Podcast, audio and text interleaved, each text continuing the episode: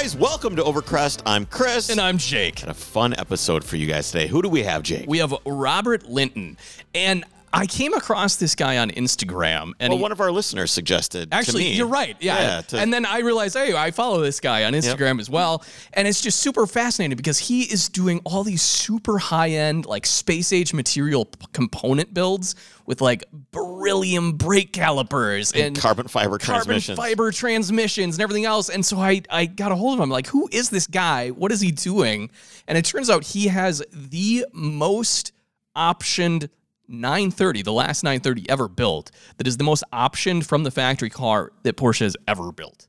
So we talked to him about how that came to be Yeah, and, and what kind of drives him to do all these crazy, unique modifications. I think you guys will really like the story. He's an interesting character, and you know, I think you'll have you'll hear me ask kind of the question. You'll know what I'm talking about when you're listening to it, but you're going to want to know why. And I think it's a really, really interesting, uh, interesting response. And he's an interesting guy, and I really appreciated his time. Yeah. Before we get into it, though, let's take a moment to talk about our sponsor, Petrol Box. Petrol Box is a monthly service made specifically for the automotive enthusiast. Each month, they carefully select items including tools, detailing supplies, apparel, garage gear, stickers, publications, all the latest and greatest sent right to your doorstep. Chris is actually wearing one of their t shirts right now. I am. I'm realizing. Uh, there's actually two different levels of subscription to choose from. You have the Petrol Box Basic, which costs less than 20 bucks a month, while the Petrol Box Premium gets you even more gear for $39.95 a month. Check them out at mypetrolbox.com and be sure to use the code OVERCREST at checkout to get $6 off your first month. All right, let's get into our interview with Robert Linton. All right, we have Robert Linton joining us on the podcast. Thank you so much for coming on the show, sir. Pleasure. Now, Robert, you are, amongst other things, a, an amazing Porsche fanatic. Just with your your collection and what you've done, that's how I kind of came across you with your amazing posts on Instagram and your threads on Rennlist. And you're a, apparently a self-taught engineer. But before we get into any of that and what you do, I wanted to get into who Robert Linton is. Now, you currently reside in New York. Is that where you're originally from? That's where I'm from. Okay. Now, growing up, did you always have an interest in cars? Is that something that was uh, fostered in your family? Had nothing to do with my family. In fact, we actually didn't even own a car. Oh, wow. Um, no, it's just it's just something I've always had an interest in, and I've, for some reason, and I can't define why, I've always had an interest in making certain cars better. Although there's some cars that I wouldn't even touch. I mean, they were good. There's no reason to change them, and and there's no real rhyme or reason to why this one and not that one. It's, it, it all goes by feeling, as far as I can tell. What was the first car that inspired you to to think that way? Was it something you saw as a First kid in New York, or Uh, it was the first car I bought, which was a Chevy Camaro. And it was just a base Chevy Camaro. I What year was it? Now I'm trying to jobs, picture it. uh, sorry, that's like a 1976 Camaro. Okay. And I worked two jobs a day for several summers to be able to pay for it. But in some ways, that was a really great car. And then, you know, I did minor things. You, you know, you change the shocks, you change things, you change the stereo audio, uh, put an electronic ignition in, all sorts of silly things, radial tires. And, and I don't know why I did it, but I did it. And that led to the M6 a bunch of years later, which is still around, and some of the Porsche things. And now, you know, the Viper, the Demon. Um, now all these what you're saying, the things you said you did with your '76 Camaro, those are all things that a lot of guys did. What was what- absolutely. yeah? So what was the transition period from doing stuff that lots of guys did to doing things that one guy does and is and, and it's you? like, wh- how do we get from everything to, to you? how did we really get from the um, Camaro to the M6? The absolute truth is, um, I bought this M6, and um, that was about the time that Zymol Wax was starting out. And Zymol Wax um, offered a quote detailing service for fifty dollars a day, right? Literally.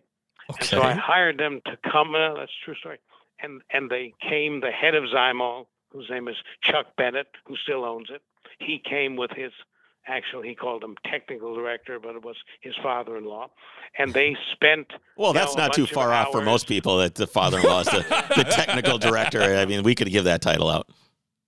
Yeah, no, no, and and they used what they called HG cleanse, which is the thing they sort of took dust and dirt off before they put the wax on, and they used a little too much HG cleanse on the panel, the left-hand panel behind the rear window. Some call it a sail panel, Sure. and and it burnt through the paint. Oh. and nobody could quite match the BMW black. And no matter what they did, I saw it, and it just bugged me every time. And I know true. And every time I looked at the thing, so I called up a guy named Andy Cohen, who owned Beverly Hills Motoring at that point, who was a big sort of California car scene guy. And I said, Andy, who is the best car painter in the world? And he said, a guy named Junior Conway. No, this, this is how it really um, happened. That Junior Conway, who's now he must be 80 years old plus, he he's probably won more um, um, Concours events than anybody, and he, and he was he probably he's, he's still doing a, a little bit of painting. I think the best car painter out there, right? And so I shipped the car out to Junior Conway. And instead of painting it in normal black paint, it was to be all stripped and painted in something called nitrocellulose lacquer, which was the paint you painted, you know, Duesenbergs and Mm. and Bugattis in. I'm I mean the real Bugattis, not you know not the VW version. They used to sand it down with you know pumice stones, right? And and it is the blackest black you can get. Wow. But what I didn't quite understand was a junior paint job, as it's known in the kind of trade, is not a few month thing. To make a long story short, Junior had the car for almost four years, Oh. Wow. right? And then the problem became a very simple one. I, I didn't have a car to take a girl out for on a date. That's the truth. Okay. So this was your only car at the time. You had the M6. It- They It, it was my only car. right? okay. Okay. And so I decided to go out and buy the bottom of the line Porsche so I could take somebody out in, right. right? Because I didn't know when the heck Junior Conway would ever give me my car back. So what was the bottom of the line Porsche at the time? compromise. I think they called it a Carrera something or other. Sure. Okay. Carrera S maybe. And right? I- I so read a s- go into it. Sorry, go ahead. I was just going to introduce this story because you I read that you you went into the dealer, you wanted this Porsche, but for whatever reason, it didn't have the leather dashboard. there was a good reason they didn't offer them anywhere in um, in America. Okay. Because they had problems with hot sun because most Porsches then and still are sold in Florida, Texas, California, where the sun is very hot and the sun was, you know, beating down on dashboards and they were curling. Sure. And that's why Porsche made a conscious decision not to sell leather dashboards. And so you had this huge plastic dashboard, which I found just ugly. Go ahead. I'm sorry. No, yeah, I, I just want you to continue along this story. So you're going into the dealership, you can't get your leather dashboard, and this seems to have kind of had a whirlwind effect and snowballed out of control. Well, the the full story, and by the way, the guy who was my Porsche salesman then still is. He's been selling Porsches for like 44 years. He's still my Porsche sales guy. Funny enough, his name is Joe Bianco. Now he works, you know, sort of part time with I think um, a thing called Gold Coast Porsche. But nevertheless, so everybody said I couldn't have um, um, a leather dashboard. I called Porsche Cars North America. They explained this all to me. Couldn't get a leather dashboard. I talked to the president of Porsche Cars North America, then a gentleman named Brian Bowler. Said couldn't do it. Sorry, right? So how did you hold on, hold on, hold on, hold on. How do you get up to this level of person? I mean, first you we're talking I to the sales him. guy, then we're Honest to gosh, I just called him. How did you get this guy's phone number? You just look him up in the yellow page or white pages or what? No, no, I I called PCNA and they gave me to him. Huh. So much for privacy. it was that simple, right? And Brian Bowler explained to me all about the warranty problems. And you know, the funny thing was my M6 had a leather dashboard straight from the factory, Right. all leather, beautiful, right? And so I, I'm looking and say, BMW can do it. Why can't Porsche? And what year is this, do you think? That's like 1989. Okay, so it's 89 and this is kind of the tail end of the special wishes program, right? I It mean, is the, it is kind of the tail end. yeah, okay. And so I, you know, I couldn't get anywhere, so I decided I'd call Porsche Germany, right? Which who I know nobody there, but I'd call them, right? And I didn't speak any German. So the operator connected me to a guy named Harry Berkst, who was in what they called the USA sales department. And Harry Berkst had one major virtue. He spoke English because I didn't speak German, right? And so I talked to Harry Berkst, and Harry Berkst said, Well, we do leather dashboards all the time, is what he told me. Okay. yeah, so I'm like, Okay, if you do leather dashboards all the time, what about me? So the long and the short of it, I sat down and I wrote, and I might even still have a copy of it. I haven't looked for a long time. A rather long letter, and I addressed it to, indeed, Herr Professor Dr. Engineer Ferdinand Porsche, meaning Dr. Porsche himself. Right. Okay, so you realize this all seems pretty crazy, right? It's true, though, right? This is all pretty letter. crazy. This is a long. Yeah, this is a lot of links to go Yeah. through to just get a leather dashboard. Well, no, Most to people get a girl to go on the date. yes, yes. Well, now it all makes sense. Well, well, it's even funnier. So I write this long letter. I FedEx it over to Germany, right? Yeah. And couple of well, probably two weeks later, I get a call from a man named Klaus Volgemuth, who was the manager of vehicle distribution and um and um um logistics of Porsche Cars America. Sure. And Nick Volgemuth informed me that the um, you know letter did in fact get to Dr. Porsche. And it hmm. now is in the hands of a man named Hans Halbach, who then was executive vice president, head of worldwide sales and marketing. And Mr. Halbach had personally approved that I could have a leather dashboard. Okay, so this, so right now the car is still kind of a, a figment of your imagination. Still the imagination. right? bottom of the line. Yeah, it's still the bottom of the line Porsche, but it now has a leather dashboard. right? Okay. So, um, you know, so um, so the order went in because Nick Volgemuth was in charge of ordering for the U.S. Right, and probably I don't know four or five weeks later, I get a phone call and it goes, "Mr. Linton, this is you know Nick Volgemuth. I've just been told that 1989 will be the last year of the 930 Turbo.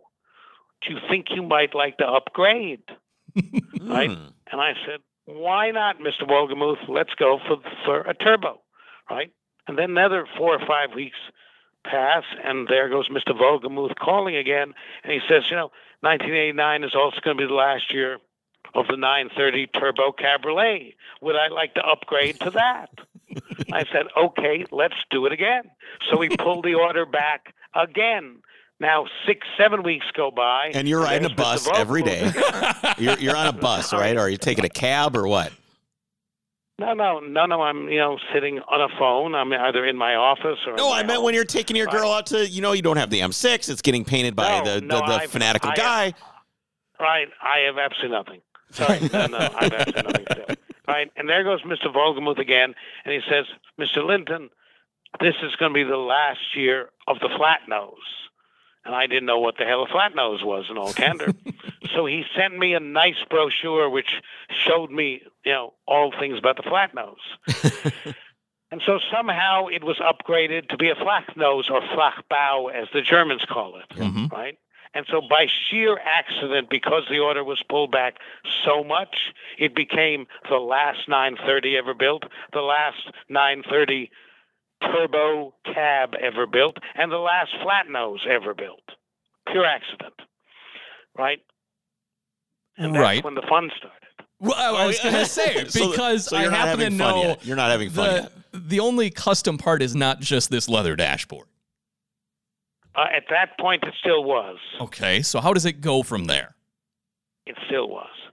Well, then at one point, I used to do a bit of car audio, right? And and I knew people at various of the car audio. Yeah, I, I read you had other cars on on magazine covers with audio systems Yeah, and everything yeah, else. Yeah, I, right. Which I want Right, to take a little and- tangent. What what kind of cars are these that you have these massive stereo systems in before? They it, it was mainly in the M6 and in the Camaro before that. Okay. I'm imagining like the Blaupunkt gooseneck things with the little UV meters that no, bounce around. No, no, no, nothing that uh, let's say noticeable. No, this was all restrained, hidden.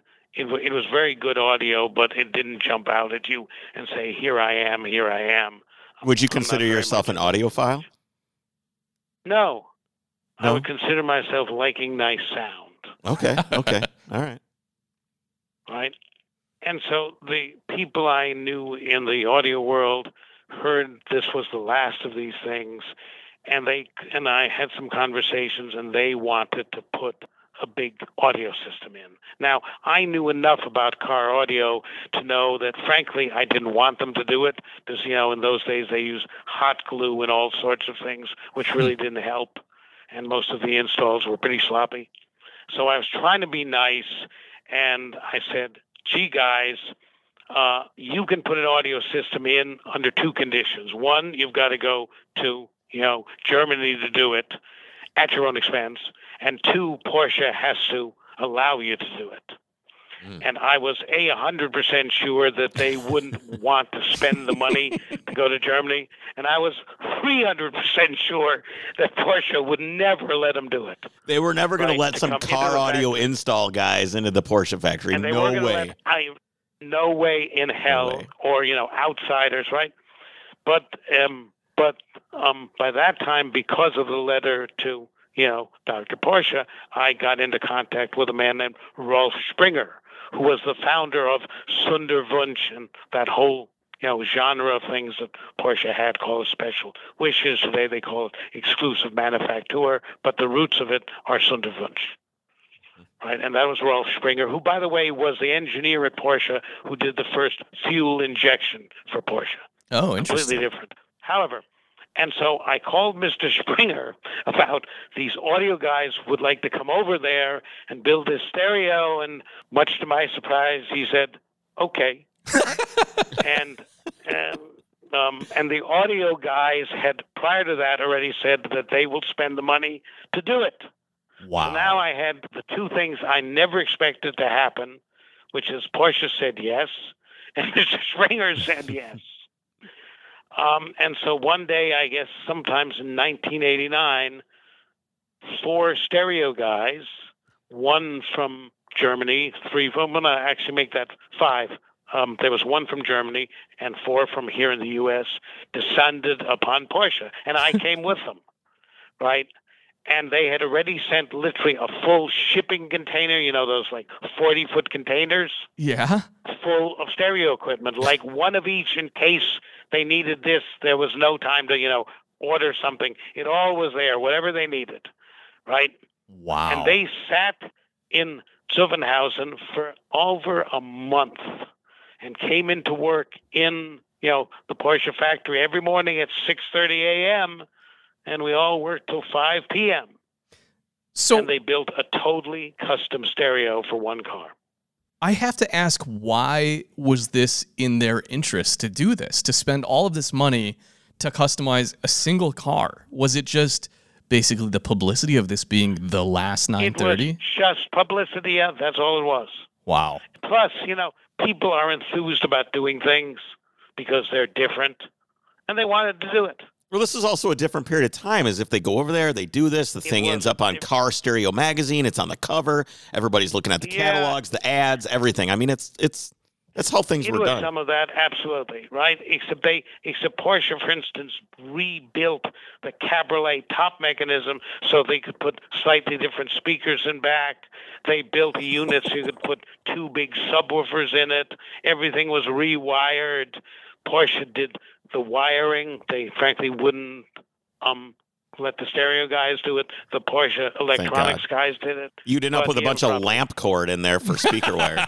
there was no lamp cord. In fact, it even has gold-plated fuses.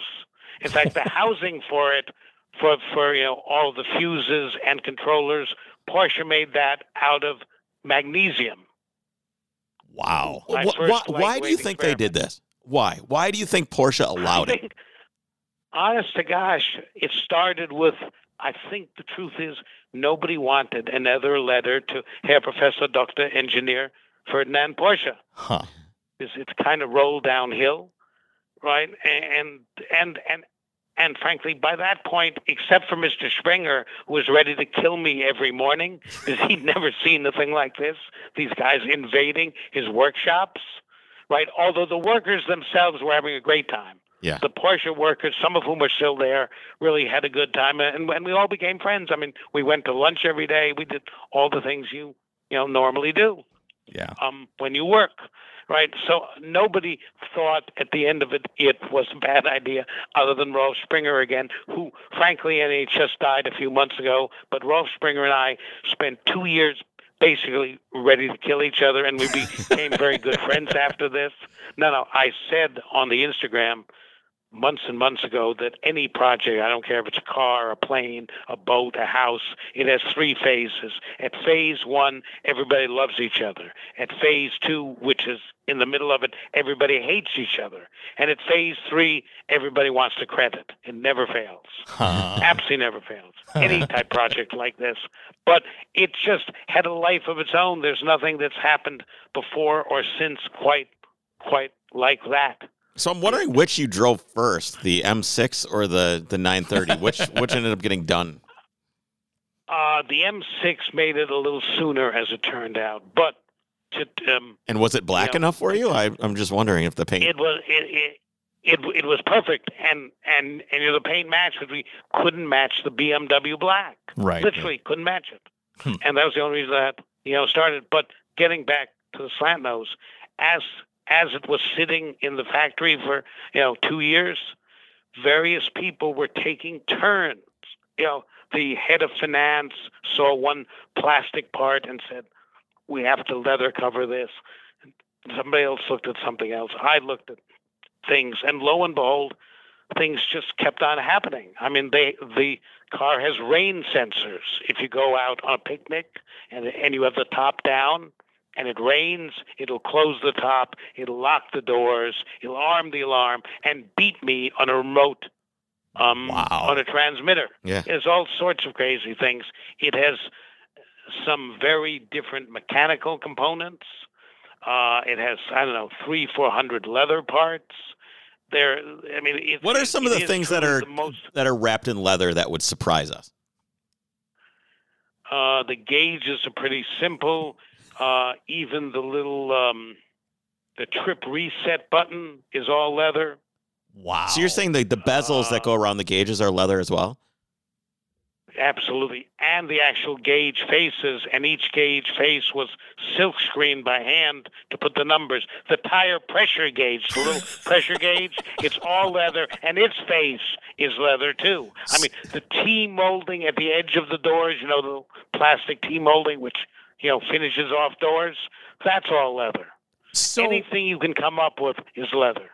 was was this all specified by you, Robert, or is this something where, as you're saying, all these people at Porsche are coming to look at this, and it is it maybe the sense that okay, we know this is going to be a special car, so it just kind of kept going. I think all of us were coming up with things together, yes. And and you get to the point that you've gone so far that some worker might say, or I might say, well, how about this? Or how about this? And it just kept on going until there was nothing left to say, how about this? So how did the first date go? Not so great. However, um, you know, moving moving on forward. But no, it just took on a life of its own. And two years later, it was done. And so, did you uh, take delivery there in Germany, or did you have it shipped back home? What was the Um, first actually, instance of you driving this car? thing I learned in any project like this, you can't be too, you know, thousands of miles away and have it work well.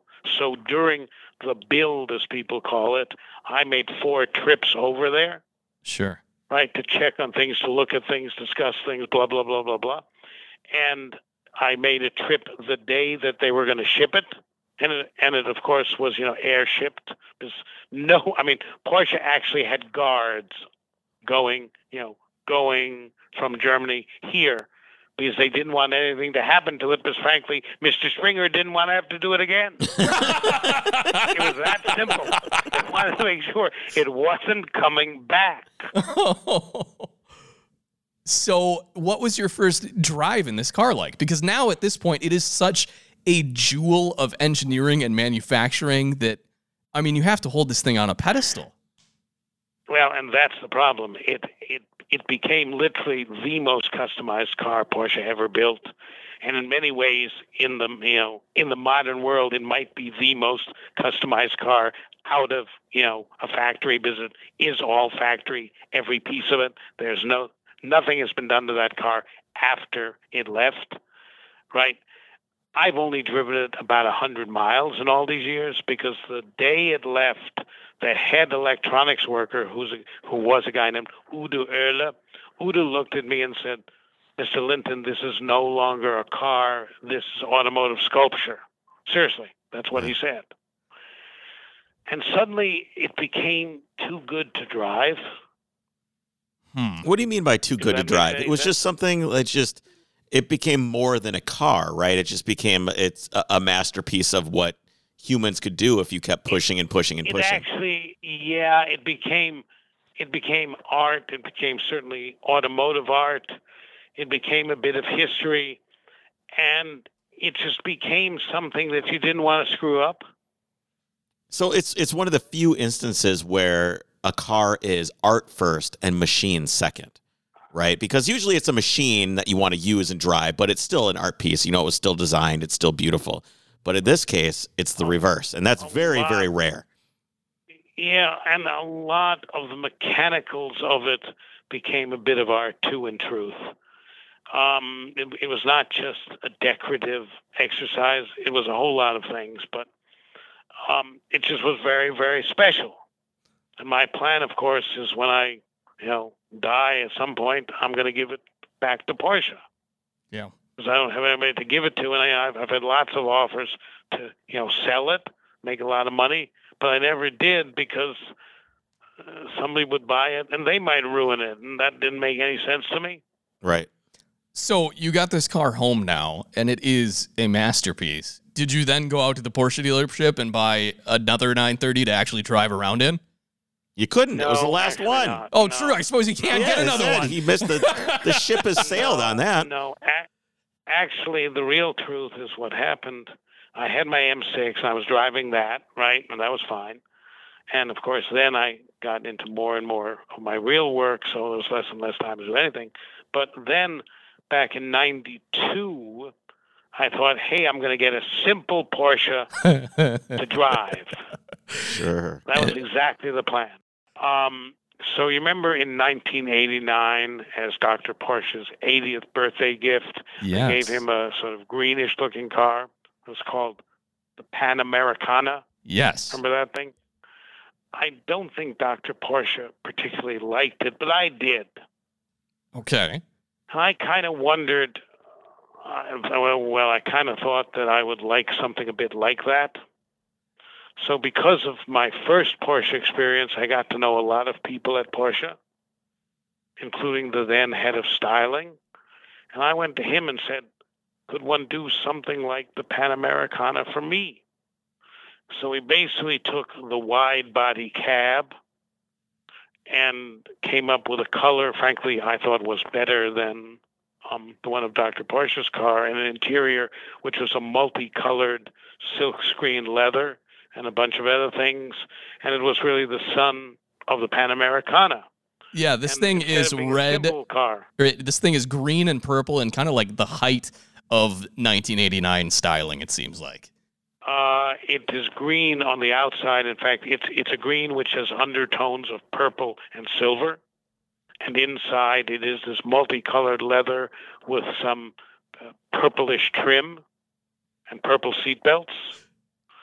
Um, and again, the long story is instead of becoming a simpler car, it became extremely complex. And that too was like a two plus year job. What I find fascinating about this car, Robert, is I heard that because the seat belts were purple and that had never been done before, and there were a couple other components like a zipper that were purple, it did it need to be crash tested individually?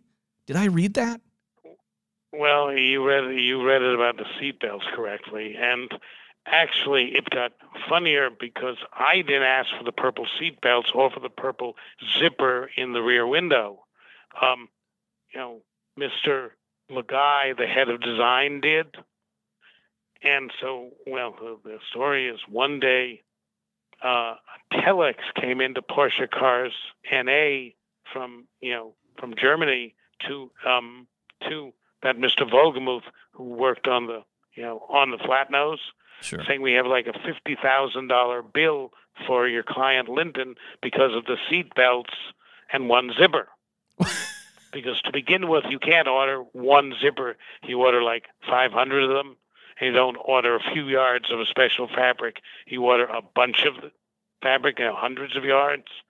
And there was a big to do, and they finally decided since I didn't ask for it, that in fact styling asked for it, they they couldn't really bill me for it. Hmm. And yes, Well- they had to test all that. And then when they built the hardtop for that car, which as far as I know is the only hardtop they ever built with a fully electric um, sunroof and an electric heated rear windshield, that too had to be crashed. So I, I'm just I'm wondering as I'm thinking about you, you know, the the paint didn't match, and you had to on the M6, and you had to have this guy do it, and he and he did it like a Bugatti, and it's just this crazy amount of work. It's like two years, four years, and then you order this 930, and it snowballs into this huge thing, and it's you know leather face gauges, and the odometer reset is leather, and and when a girl gets in the car, she immediately shape shifts, and she's wearing a leather skirt. I imagine that's, that's what happens, and then you've got this other car with the with the purple gauges and the seat belts and everything like that. And this is this is it's weird, right? It's a little bit crazy. And I'm wondering what you get out of this. When you do this and what where does the satisfaction come from when you when you finally receive the car and it's yours and it's what you wanted it to be? What what emotions, what feelings are you getting from doing this? Honestly, only that it's finished. So do you are you saying you like the process more than you like the finished outcome? No, no, no, that's not what I said either. I said I like when it's done. It's interesting. Somehow these things take. Um, it's not that I'm dying to have it or I need it. It just seems like the right thing to do at the moment. And when it's done, you just move on to, you know, whatever comes next. So are they as special to I you when you get them as when they're done? You know, or when they're in process as when they're done. When it's in process, are you super into it, and then when it's done, you're like, all right, that's enough. Um, super into it is, I'm afraid, not the right phrase. It's not super into it in that this is, you know, it's it, it is really something to finish. Speaking of which, Robert, so the America GS turns out to be one of one. It's a complete one off custom build from Porsche. But then you went on to extensively modify the car. Well, it got a little out of hand again. I a little bit of. The thought was to take a little bit of weight off, right? And, it's that slippery slope, and suddenly became more and more, and it became an issue of how much could we actually take off, and still leave it a car. So it became a concept almost- exercise of lightweighting. it became an exercise to see what, from an engineering point of view, meaning nothing was just stripped out, absolutely nothing. Right? We didn't eliminate anything. It didn't lose the air conditioner or the carpet or the leather or the audio or anything. What was the reason? Why did you want to start doing this? there. What? To To, to, to because Yeah, Yeah. just do the light weighting to start seeing how light you could get it. What what what was the reason behind starting to do that? Was there something happened or an impetus or No, I thought it was a good exercise to, to you know see what it could be done, and Porsche has a long-standing history of taking weight off of cars. Yeah, I've heard stories And- of when they uh, they're at the track and they're trying to figure out how to pull weight out of cars. For every um, couple of kilos that they could get out of the car, they'd get a case of wine because once you get something so light, there's really nothing you can take out, and a pound here and a pound there is a huge accomplishment. Well, but those days were probably when there wasn't the engineering and materials Oh, sure. fact we have now. So it, it's there's a lot more you can do today, and we took about fifteen hundred pounds off of that car, Wow. and that's a tremendous amount. Tell us a few of the Um, and challenges again, and some of the things you ran into stripping the car like this. What, that's that's a lot of weight. That's ridiculous. That's honestly insane. Where did the weight come from? It was just good. It was good engineering. It it was looking everywhere, and al- although the funny thing is, except for the front hood, the doors and the fenders are, and and the roof are still steel. For only one reason, it was too easy to actually replace those with carbon. We did the hood just to show what a really good hood looks like, because most of the carbon stuff out there is junk. Oh, totally. So it was just a, here. Here is what a really first class hood looks like. Otherwise, that car also has steel body panels, and we still got fifteen hundred pounds off of it. Wow. Where, where was I some? mean, I mean, where's some of this? Are, are we talking? Is real carbon? Are we talking nuts and bolts being changed from steel to titanium? Like where? Where is? Because it's And- little by little and by little, right? Yeah, and that was some of it. There are very few big wins in a car. You know, you do the wheels and you replace uh, aluminum wheels with you know mag, and that's a big win. But there aren't many of those out there. And and by the way, the car still has a Tiptronic, and still we got fifteen hundred pounds off. And the Tiptronic weighs about forty pounds more than you know a manual, and it also has a metal roll hoop, which weighs a lot of a lot. Do you do you weigh yourself before you get in the car? Do you consider what you're eating for dinner or anything? Hell no. probably probably the biggest compliment was a few years ago. Norbert Singer. Have have you ever come across Mr. Singer? Oh, sure. Right, Miss. Um, you know, Mr. Singer was here in the U.S. and he was looking at the car, and he said that the most amazing thing about it was that it still was a car, meaning nothing had been stripped, nothing had been lost. Hmm. It was a perfectly comfortable street car. So Robert, knowing pounds less of it. Knowing how much work you've put into this, and people can can follow you on Instagram, and you're on Rennlist, of course, as well. Where And we'll put of this that is in the show notes No, if you wanna stopped follow him. on Rennlist. I've, I've actually stopped. Okay. This thing. I, I know there there Sorry. were some uh, photos that I came across, and so just knowing how much work went into this car, you talk about your 930 basically just b- being all factory. Nothing is aftermarket on that car. Nothing has been changed because it is u- so unique. The same could be said for this America GS. It was so unique, one of one. Why change all of this? Why not just buy another 964 chassis to do all of this experimenting on? It just lent itself to it. I, I mean, there's no rationally terribly great reason. It just seemed like that was a car to do it to. As the 911R, the you know 2016 car, seems like a good car to do some of this to. We're not going by any means to the same extent, Sure. but it will have beryllium brakes. It will have a carbon fiber gearbox, which no Porsche has ever had, race or street. In fact, the only cars that ever have had carbon fiber gearboxes are a few Formula One cars and the Audi LMP, sorry, the Audi R18, eh, which you know, which was an LMP1 car. Sure. And as far as beryllium brakes, aside from the uh, R and and the 964 car, there hasn't been a car in the world that has beryllium brakes except three F1 cars back 20 years ago. What's beryllium? I don't know what beryllium is. Beryllium is an element. It's it's actually a metal. Nor it it was used by three F1 teams to make their brake calipers until um, F1 banned it because the other teams just couldn't do it. So it's been banned since 2001.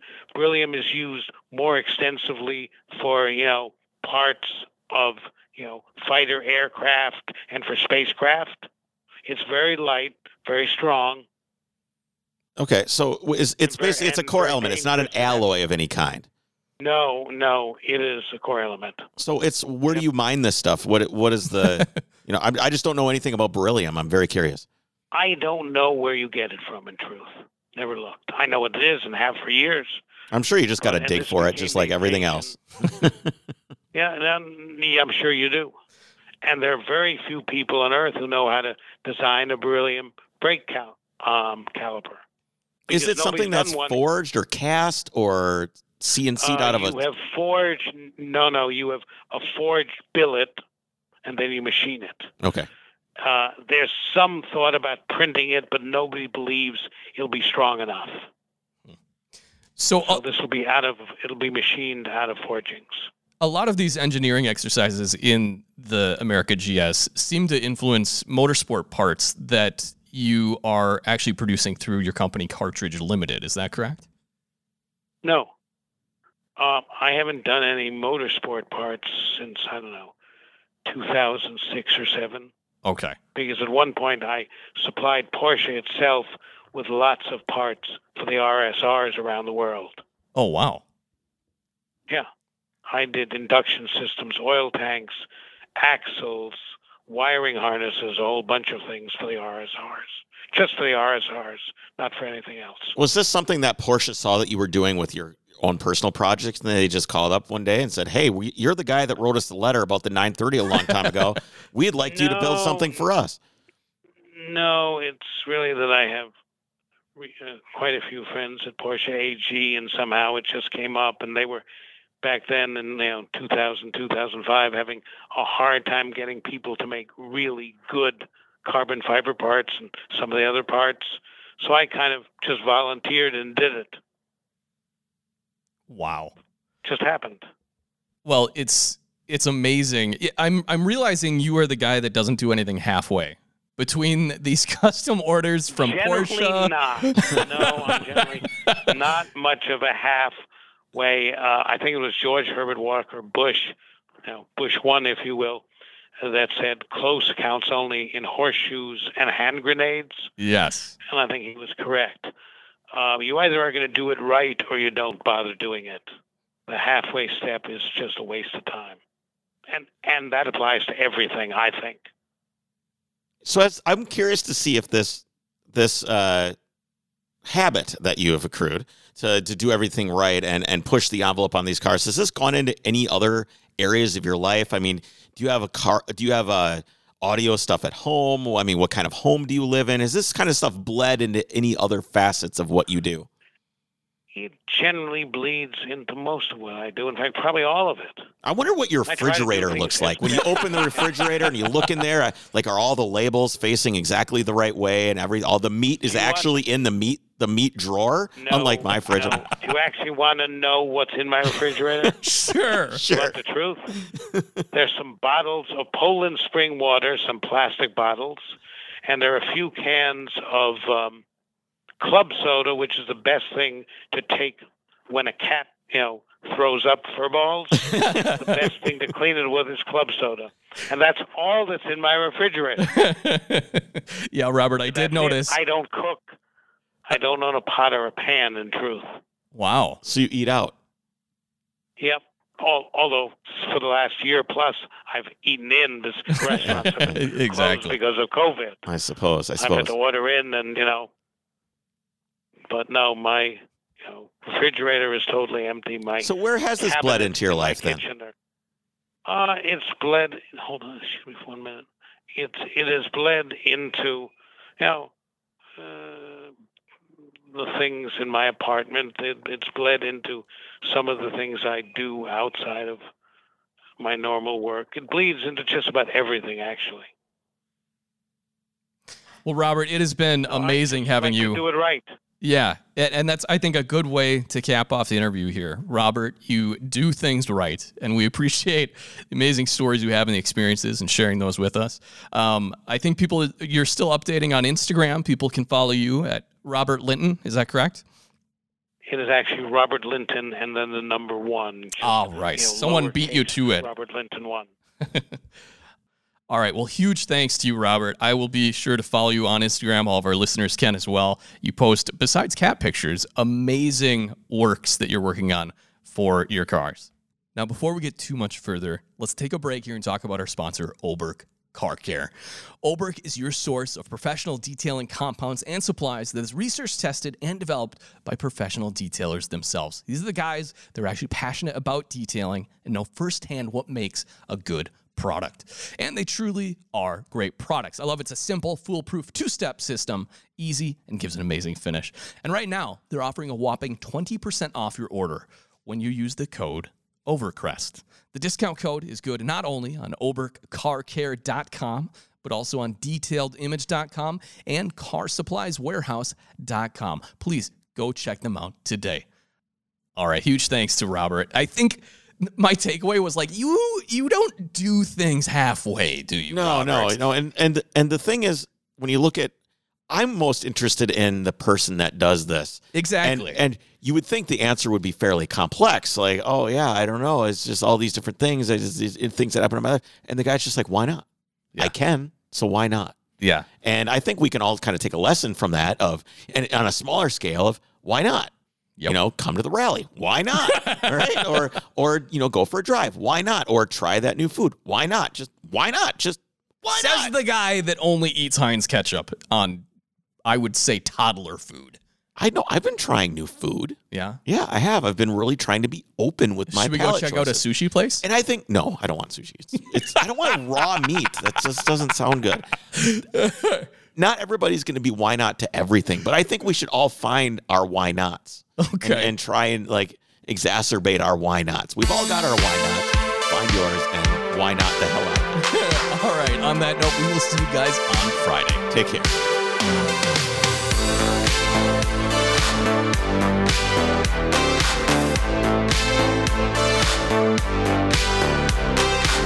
Thank